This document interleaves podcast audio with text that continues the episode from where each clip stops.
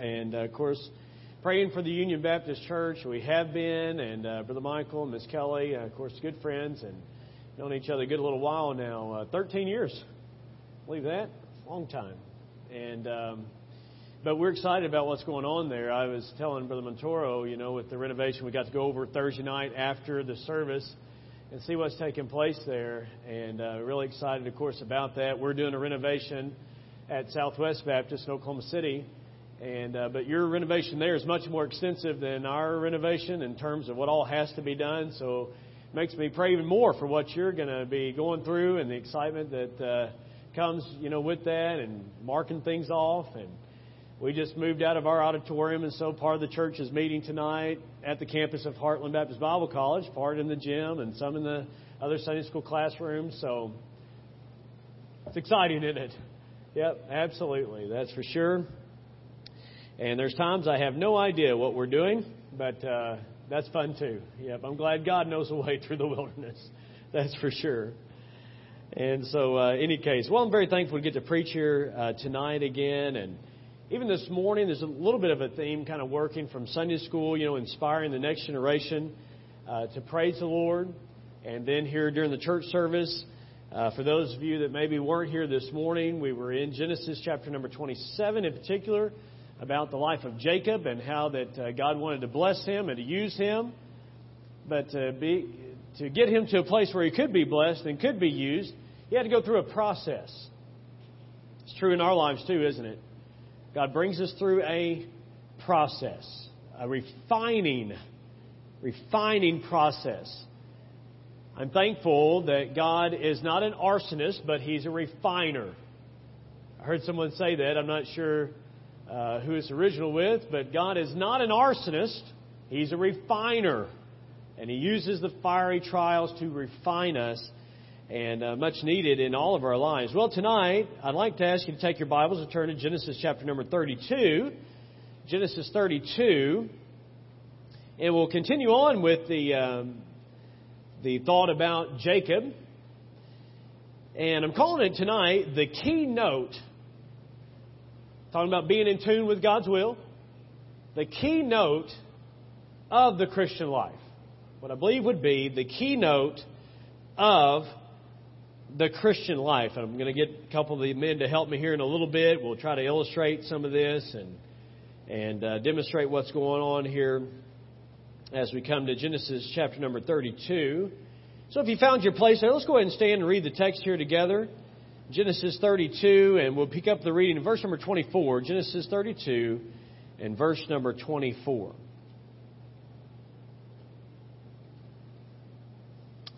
It says here that in Jacob, which by the way, what does Jacob mean? Means what?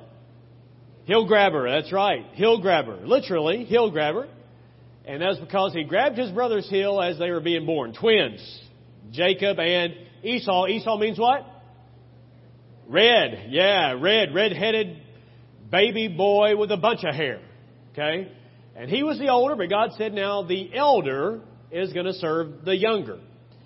And so Jacob has been, for the last 20 years, the hill grabber. And we'll get into that as we get into the message here tonight. It says, though, that Jacob was left alone, and there wrestled a man with him until the breaking of the day. And when he saw that he prevailed not against him, he touched the hollow of his thigh, and the hollow of Jacob's thigh was out of joint as he wrestled with him. And he said, Let me go, for the day breaketh. And he said, I will not let thee go. Jacob is speaking, by the way. I will not let thee go except thou what? Bless me.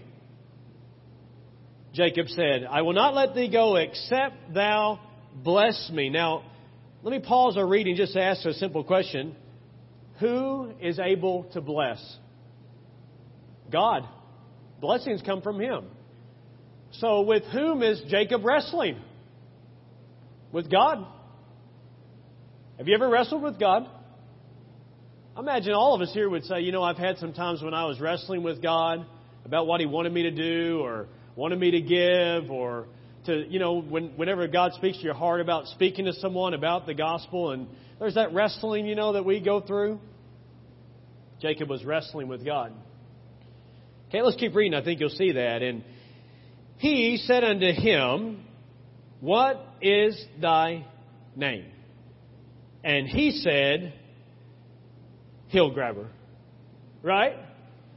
He said, Jacob. Jacob. And he said, Thy name shall be called no more Jacob, but Israel. For as a prince hast thou power with God and with men, and hast prevailed.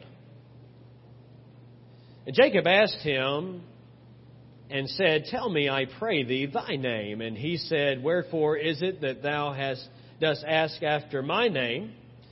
And he blessed him there.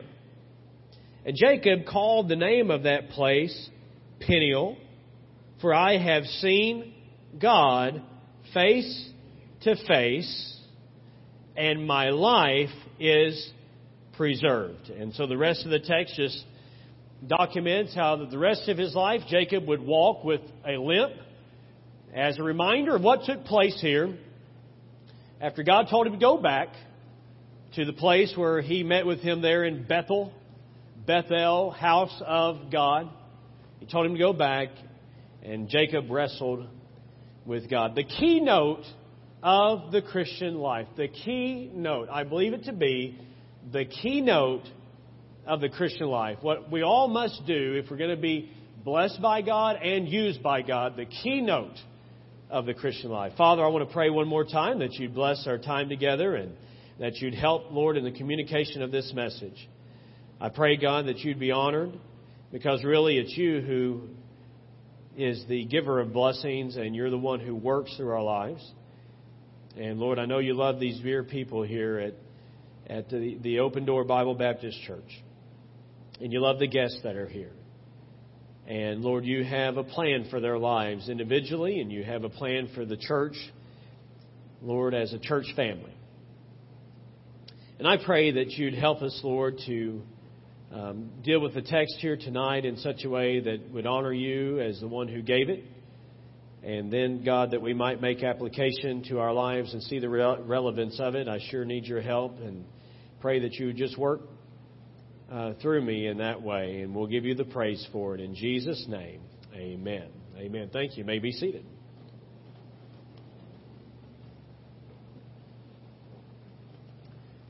A few years ago, um, took my family to uh, an arena that was north of Oklahoma City, uh, near Edmond, that area, and it was a uh, horse arena. And so I grew up uh, in Kentucky, and uh, my family had horses. I don't know if anybody else here has worked with horses. Uh, okay, so if you have. And uh, so I was really interested in this just because it involved horses. So we went there, but it was going to be an illustrated message. And so the man was going to basically get across a, a lesson about the Christian life, but he was going to do that using a horse. And so he had a round, a round pin in the center of this arena, and the, and the stands were here where everybody could look down and watch what was going on. And he said, Now you're just going to have to take my uh, word on this, but this horse has never been rode before. It's a filly, young female horse, and she was uh, presented to us as a wild horse. And so she's in this corral. You know, maybe it's 40 foot in diameter, something like that, maybe less. But uh, she was as far from him as she most possibly could be, up against the fence. He's in the center, and he, he has a long whip. He never once struck the horse, but he was just going to use that whip to get the horse's attention. And so he said, Now, right now, she thinks her greatest sense of fulfillment and usefulness is somewhere out there. I'm going to go to work to show her that her greatest sense of fulfillment and usefulness is not somewhere out there, but it's under my authority. I thought, all right, here we go. Let's see how this works. And he began to work with that, that whip, and he just would pop the whip on the left, his left, and then on his right, and and, and he'd get the horse's attention, and every time he'd pop that whip, she'd turn away from him, turn the opposite way, and then she'd turn the other way, and then the other way, and it just went back and forth. It kind of went like this, you know, as he would pop the whip and he'd he'd make a sound even with his mouth and pop the whip and go, hey, hey, you with me? Is this weird? No? Okay, good. Hey! And she'd turn away from him. Hey! And she'd turn away from him. Hey! And she'd turn away from him. I kid you not, for 10 to 15 minutes, that's all we did. Hey! Hey! Hey! I thought, what in the world have we come to see? And he just kept working. And he's persistent. And he just kept working back and forth. Here we went. And people are looking at their watch. Kids are getting restless. And, and there he goes. Just keep, continue to work. And then I saw her. She stopped and she did this.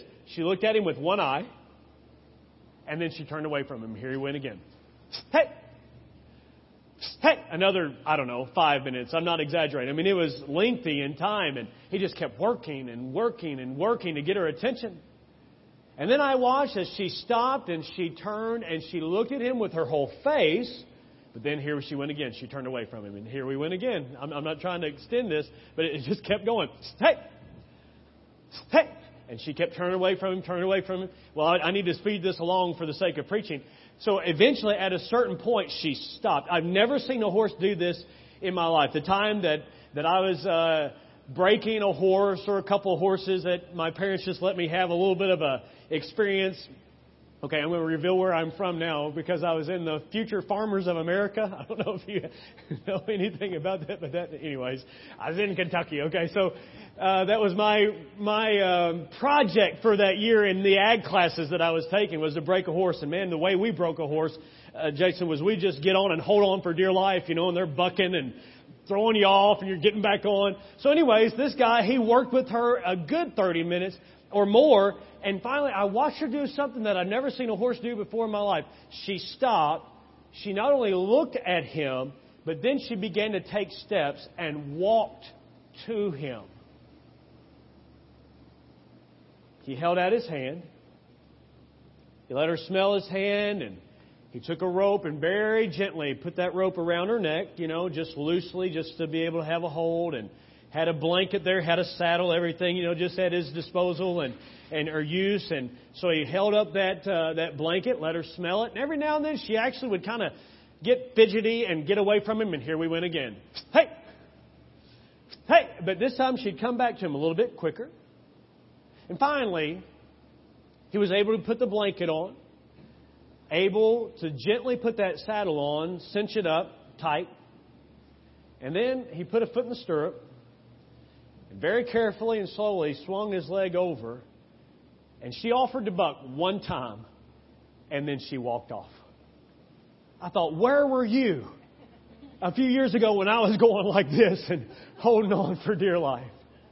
But you know, he patiently worked to show her that her greatest sense of usefulness and fulfillment was not somewhere out there, but watch this, it was rather under his authority. For the last 20 years in Jacob's life, God has been working to get his attention. Remember Jacob? Deceived his brother, deceived his dad.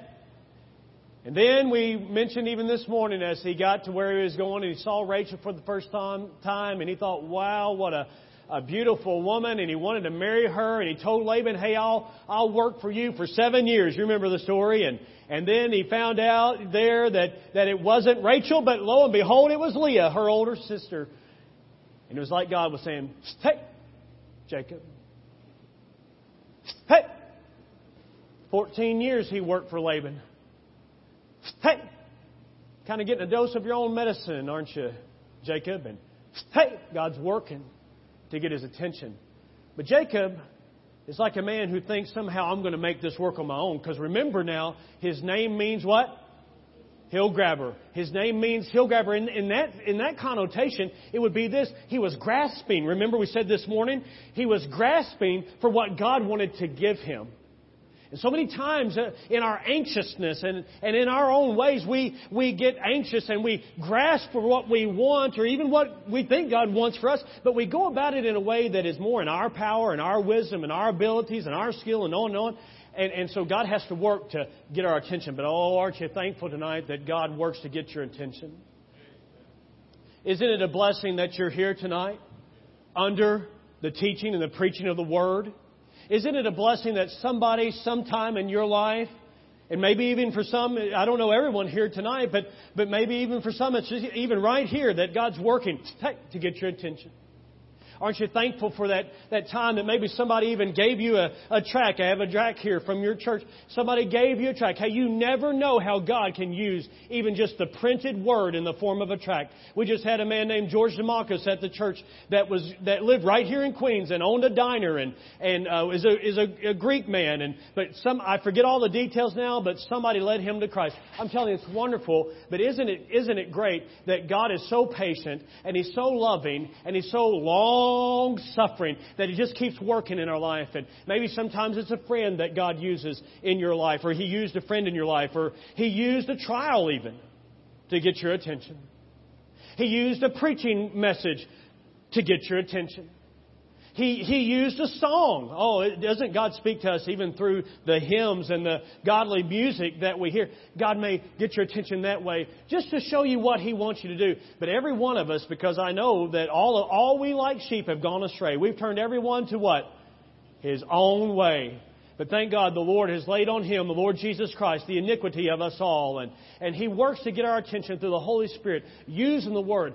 I'm looking back on my life and I'm so thankful that, that God worked in my life to get my attention and, and even allowed me the opportunity to go to a youth conference in Louisville, Kentucky, where I heard the word preached. And they had two preachers every night. Two.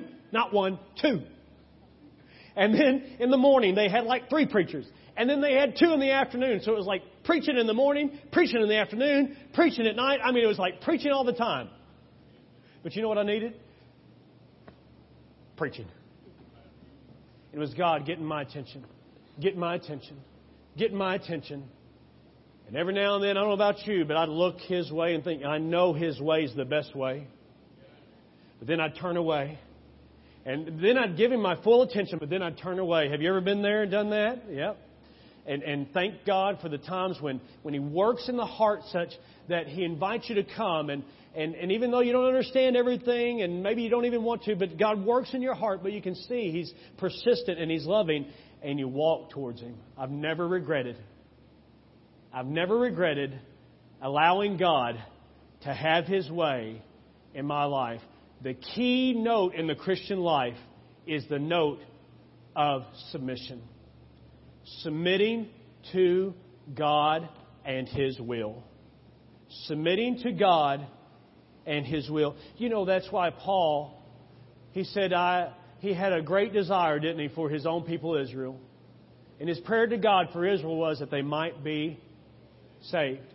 For I bear them record that they have a great zeal of God, but not according to knowledge. For they, being ignorant of God's righteousness and going about to establish their own, have not, what? Submitted themselves to the righteousness of God. They're, they're trying they're trying to earn their own righteousness. They're trying, okay, we could say it this way, couldn't we? As children of Jacob, oh, this fits. They were trying to grab. They were trying to earn their own right standing before God by keeping the law and keeping the traditions and keeping all those things. They were trying to grab what through Jesus Christ God wanted to give them. Righteousness is a gift of God, not of works, lest any man should boast. But you know, that submission where we submit to God and come before Him, it does not end at the point of salvation. Salvation is only the beginning. We must remain submitted to God and His will for our lives. And so I've asked a couple of men here to help me illustrate this. So, uh, Andrew and Brother Jason, if you don't mind to come at this time. Okay, so maybe just come up here with me so everyone can uh, can see you. All right, everybody with me here tonight? Okay. Uh, what we have here are twins. Everybody see that? What do you think? They uh, look a lot alike. All right, so the uh, for the sake of illustration, uh, we'll let these represent the twins. Esau, right? A lot of hair, red. Esau. this worked out great. Esau and the hill grabber, right? Esau and Jacob. And um, we know that he was daddy's man, hunter, etc. We know that he was mama's boy. So I don't know. This isn't true to life. I'm just saying in, in the Bible, that's how it was. Okay. So anyways, all right. Let's get focused here. So Esau's the firstborn. Jacob was the secondborn. God said the elder is going to serve the younger. Isaac loved Esau more than Jacob. Said, I want the blessing to go here. God's will was that the blessing would still go here. And so they deceived uh, their father. He deceived his father and stole the blessing from Esau. The last thing that Jacob heard from Esau is that as soon as daddy dies, I'm taking your life. Isn't that right? Okay, that's what we saw. So that's the last thing that he heard from his mighty hunter brother, who was a tracker. You know what I mean by a tracker? I mean, he could track a, an animal down. So if he could track an animal down, don't you know he could track a man down? Sure, okay. All right, so uh, actually, Brother Jason, you're done. Thank you, okay? So he's back in the land. All right, now, uh, Jacob, if you'll come. So now, 20 years later, God is still working in his life to do one thing to bring him to a point of submission where he will let God work in his life to bless his life. Let me ask you a question tonight. Does God want to bless his life? Obviously, he has the blessing of Abraham, Isaac, and now it's going to be the blessing of, of God to Jacob. Does God want to work through his life? Another question Is it essential that God would work through his life? It is. Because through Jacob would come Judah, and through Judah would come David, and through David and his lineage would come Jesus. And really, the big picture of this is that you and I are gathered here tonight in Queens at the Open Door Bible Baptist Church because God worked the life of a man who was a scoundrel. Sorry. Again, this is no reflection on Andrew. He's a, he's a good and godly young man. But in the life of a Jacob, he worked in his life because, listen, God has a big picture in mind. You know, sometimes I think we lose sight of that. You know, as we were traveling around, actually, Brother Andrew was very helpful, you know, getting on the train and going from one connection to another. And I told him, man, I, I want to see the big picture. Where are we going? I want to know which one am I getting off, you know, and, and all that. It helps to have the big picture. Well, the big picture of the Bible is that God wants to bless all people through His Son, Jesus Christ. That is the big picture. That's why we're here tonight. That's why God's working in your heart, in the preaching messages, and so in, in your Christian life. So God uh, said to Jacob, Jacob, you, you can read this later. It's in chapter 31. He says to Jacob, Jacob, it's time to go back. Back to where? Well, if you recall, God met with Jacob in a place that he called Bethel. Bethel, the house of God. Where the, remember the ladder this morning? Coming down from heaven to earth. Uh, remember, not going from earth to heaven. Why? Because it's not man's effort to get to God, but rather it's God's effort to get to man. See? Okay? So God says it's time to go back. I'm the God of Bethel, he says to Jacob, and it's time to go back.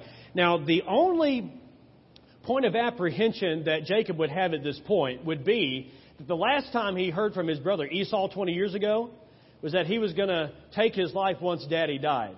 Right? I mean, that's the last. And this was before the days of Facebook. he had no idea what had gone on since then. And this is before the, you know, anyways. And so he has no idea what's going on. Okay, so uh, Jacob, won't you come down here with me? Can you see me, see us down here if we're here? Okay. So the beginning of chapter 2, 32 rather, begins this way. God says, shows to Jacob, he looks up into the sky. If you'll look up into the sky, very good.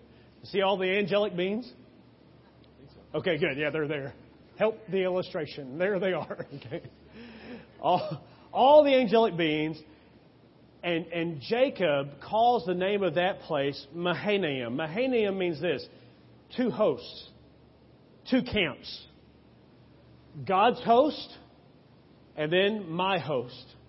And he could point to Leah and Rachel and Bilhah and Zilpah and, and Reuben and Simeon and Levi and Judah and all the other sons and Dinah, the daughter, and all the entourage of animals. So here's what it's saying in chapter 32. I want you to catch this now. God's host, remember the last time he was on this journey and the angels of God ascending and descending? He, and now the angelic beings are, are once again revealed to Jacob. It's like God is saying this, Jacob, I am very much aware of where you are and I'm going to be with you. Aren't you thankful for those times? When God just shows you, I'm with you. Mahanaim. God's host is watching over my host. And so then what Jacob does, now remember his name is still what? Jacob. He sends out, we might call him a spy or an individual to go, and he goes and he finds Esau. He comes back to Jacob, and the individual says, Hey, I found Esau. And uh, I'm thinking Jacob's wondering, well, how did he look? Did he smile? Was he glad to see? Is he glad to know that I'm here? You know. He said, well, I found Esau, and he has 400 men with him. You ever have one of those moments where you're a little bit overwhelmed by your circumstances?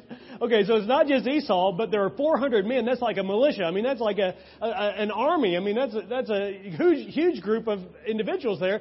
And so here's here's what he does. He prays. Well, that's a good spiritual thing to do. Do you know what he prays? He prays, God, you're the one that told me to do this, and if I die, then everything ends right there. now, that's my paraphrase of it. But essentially, that's what he's saying. He's saying, God, you're the one that told me to do this, and if I die, then the whole plan falls apart. Have you ever told God what He already knows? Have you ever said to God, God, you're the one who told me to tithe, and if I lose more hours at work, I won't be able to make my bills and all those things. Have you ever done that? I think every one of us have been there before. That's part of chapter 32.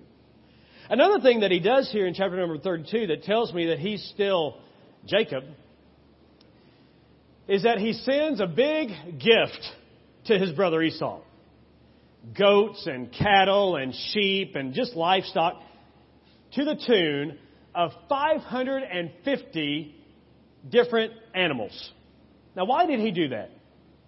I believe it's because he's saying to his brother Esau, Love your brother. Still friends? it's, it's Jacob being Jacob. You with me here tonight? He's still supplanting. He's still conniving. He's still working according to his wisdom. He's, watch this now, this is very important. He's still trying to do things in his own power. So then he does this. He uh, organizes the family in this fashion. Zilpah, Bilhah up front. This is in chapter 33. Uh, some of you see where I'm going with this, right? Zilpah, Bilhah, your kids up front.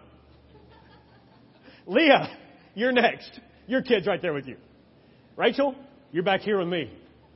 Now, why did he do that? Well, because she was the pretty one. And I'm just telling you what the Bible says. He's thinking, this is Jacob, in his mind, he's thinking, they might attack Zilpah, Bilhah, and get even Leah, but I'm getting out of here with the pretty one. Getting out of here with Rachel. I'm telling you, he was still very much Jacob. So, all right, you just kind of stand there. At this point, now, his family is on one side of the river. Jacob is on the other side of the river. By the way, it's interesting. The name of the river is Jabbok. Jabbok means emptying when you look it up. Emptying. His name is Jacob. The river is Jabbok. And it's called Jabbok because the mountains would empty out the water and it would flow into a river and then out to, you know, the sea and so forth. And so it was emptying. But I want to say to you that night, there was more than just the water from the mountains being emptied. God had to empty this man. Is this making sense here tonight? His family's on one side, he's on the other. It's dark. He knows Esau's somewhere in the area. He beds down. And just imagine this now. It's the middle of the night. It's dark. You can't hear what's going on around you because you hear the river flowing. And in the middle of the night, somebody jumps him. You okay? Absolutely. Good, okay. He gets jumped. Now, who do you think he thought that it was? Esau. That would make sense to me. He would think, no doubt, this is the worst thing that could have ever happened to me in my life. Wouldn't you agree? He just got jumped in the middle of the night. He knows his brother somewhere in the area. He has 400 men with him. He's thinking, oh my soul, this is terrible. And so they wrestle. Now I know uh, kids, you're not supposed to wrestle in church, all right? So this is just for an illustration.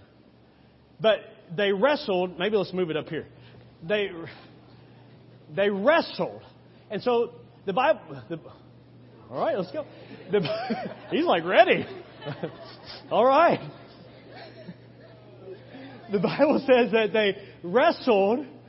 And okay, let's go. You ready? So as they wrestled during the night, okay, at some point, Jacob realized, wait a minute, that's not Esau. I wonder how he figured that out. Maybe he felt the back of his neck and back of his hands and said, nope, not goat hair there, so that must not be him. But somewhere in the middle of the wrestling, and the word wrestle means literally that they got dusty, like they were rolling around and wrestling. Not just wrestling, but wrestling. You know what I mean? Like what, you know, the men here, maybe you did uh, back in the day with your cousins and you'd come out of the room and your ears are all red and, and your mom or dad asks, have you been wrestling? No. Hair's all a mess. So they wrestled. But at some point, the point I want to make here tonight is that at some point Jacob understood that, that this is not Esau. It's not the worst thing that, had, that could happen to me in life. It actually is the very best thing because he realized that it was none other than God. Is that true from the text? I want to say that there are many times that what seems to be the worst thing that could ever happen to you in your life can turn out to be the very best thing. Depending on whether or not you submit to it. Does this make sense?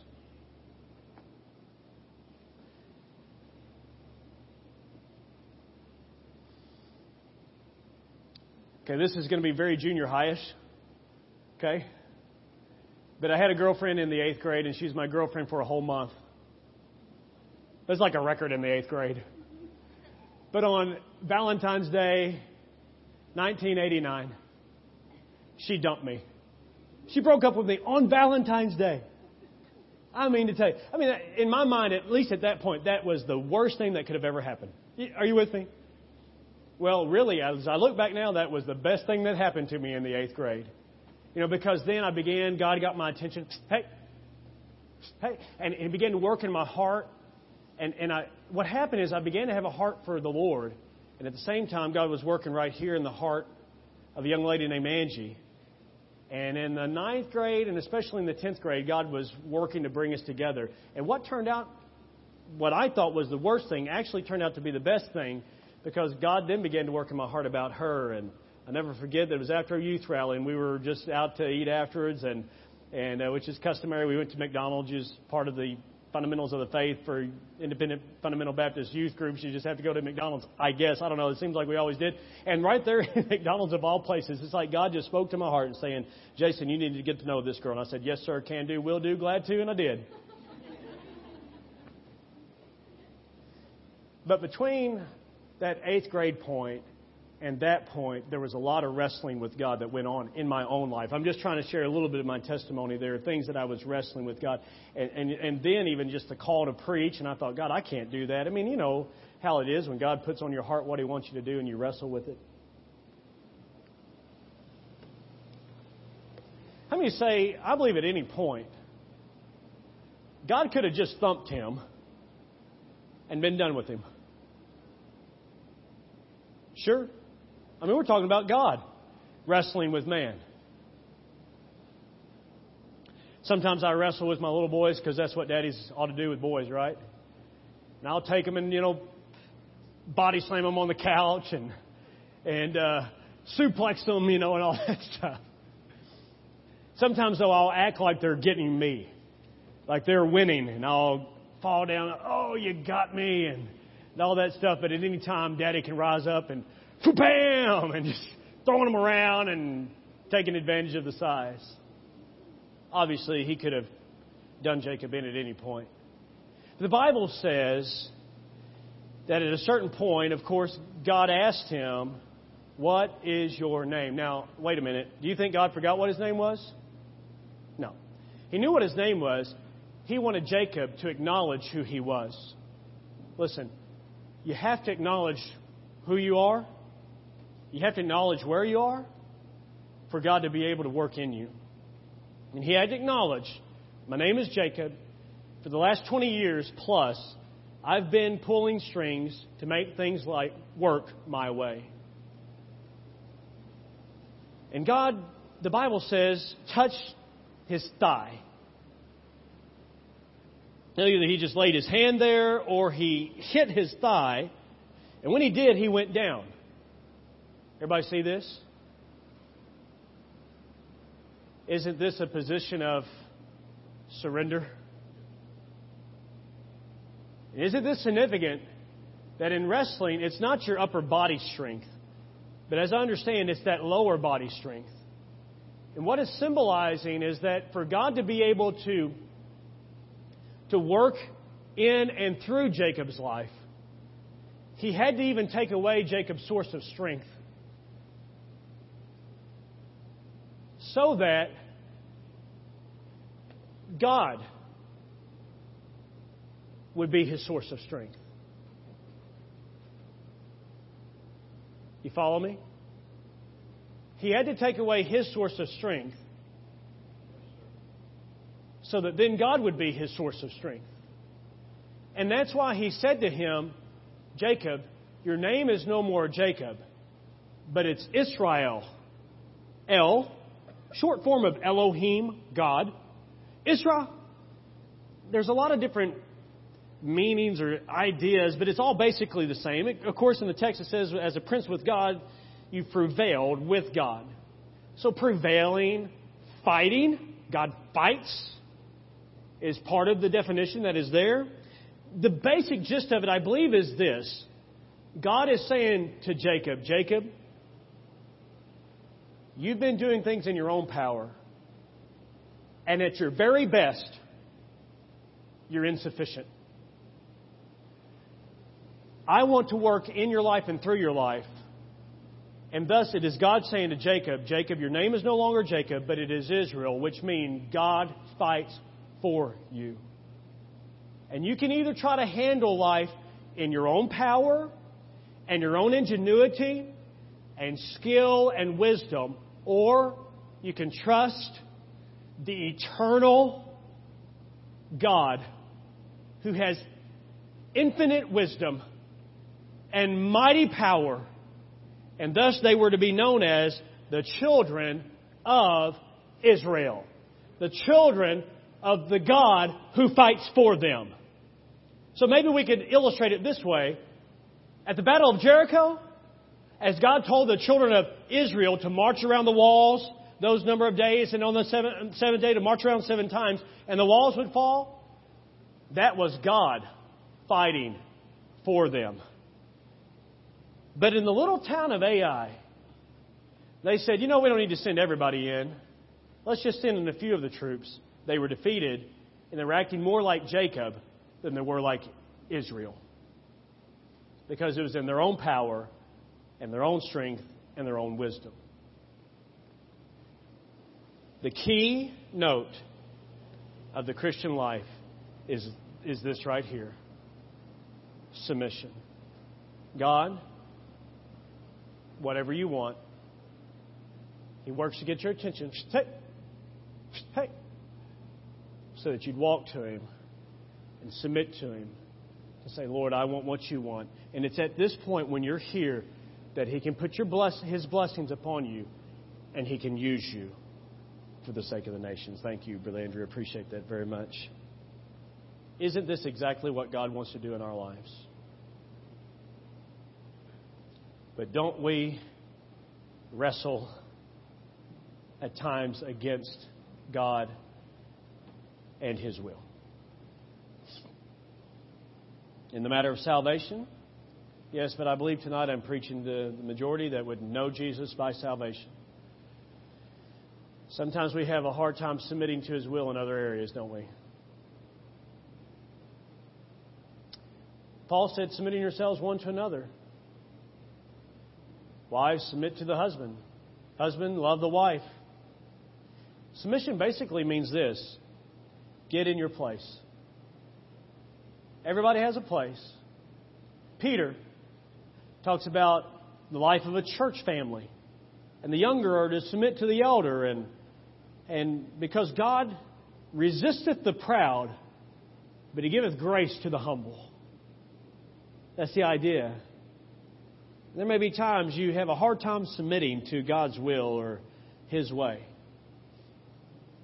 I'd like to close with this illustration. Um, back in 2008, we were at a charter service for the Lighthouse Baptist Church in Edmond, Oklahoma. Russ Bishop is a pastor there, and we're the church that started that church. And so we were there in that service and to celebrate, you know, of course, what God had done. I had my son Trevor there at the time. He's age two. And uh, he's sitting in my lap. It's about a two hour long service. Well, that's a long service for adults, right? And let alone for a two year old. Well, I was trying to occupy his time. And so I took my pen and I had a piece of paper there and I put my hand over his hand and we began and wrote his name, T R E V O R, Trevor. And he looked back at me and said, That's my name. We did it again, T R E V O R, Trevor. He said, That's my name. And I said, Well, bud, let's do it one more time. And so this time, though, he said something that, you know, is uh, pretty often said from a two year old perspective. He said this, Me do it. You ever hear a two year old say that? No, Daddy, me do it he began to scribble. He looked back at me and said, Trevor, that's my name. Big old mess, just lines everywhere. I said, Yeah, all right, buddy. I said, Here, let daddy help you. And he said, No, me do it. And he did it again, big old mess, and looked back at me and said, Trevor, that's my name. You know what I've learned in life? I can either submit to God and the ways of God in my life, and if I do that, then God has a way of writing a clear message in life, doesn't He? As His hand guides your hand. But then there's times I've got to say that I just get proud and obstinate and self centered and self reliant, selfish. You with me? Am I the only one here tonight that's that way? No, I think we all are, aren't we? And there's times in my life, even as an adult, I might say, No, God, me do it. me, man. me, fine, woe, man. Something like that. Or me, man, me do finances. Me buy this, me buy that. Me buy this, me buy more that. Me no tithe, me do this. What do you have? A big, a big old mess on your hands, right? Sure. You need to go through life trusting the hand of God to guide and to lead. Or you can say, No, God, me do it. I want to thank God for His mercy and His grace, don't you? That time and time again God works, hey, to get our attention, hey, to bring us to one point, the place of humbling ourselves before God, to let Him have His way, that He might bless and that He might use our lives. Would you stand together here tonight? Every head bowed and every eye closed. God working in your life to get your attention. Calling attention to His will, to His way. Wanting to bring you to a place where He could bless and use your life. I don't know where you might be tonight in your walk with the Lord. Of course, tonight, if there's someone here that does not know Jesus as Savior, don't continue trying to grasp for your own righteousness. That would be self righteousness. Would you please receive the righteousness that Jesus provides to you? Through his sacrificial death on the cross, his substitutionary death, and His resurrection that you might be saved, not through your own effort, but through His finished work. Tonight, if you are lost, we'd love the opportunity to have somebody take a Bible and show you from the Word of God how that you could bow before the Lord and ask the Lord to be your Savior.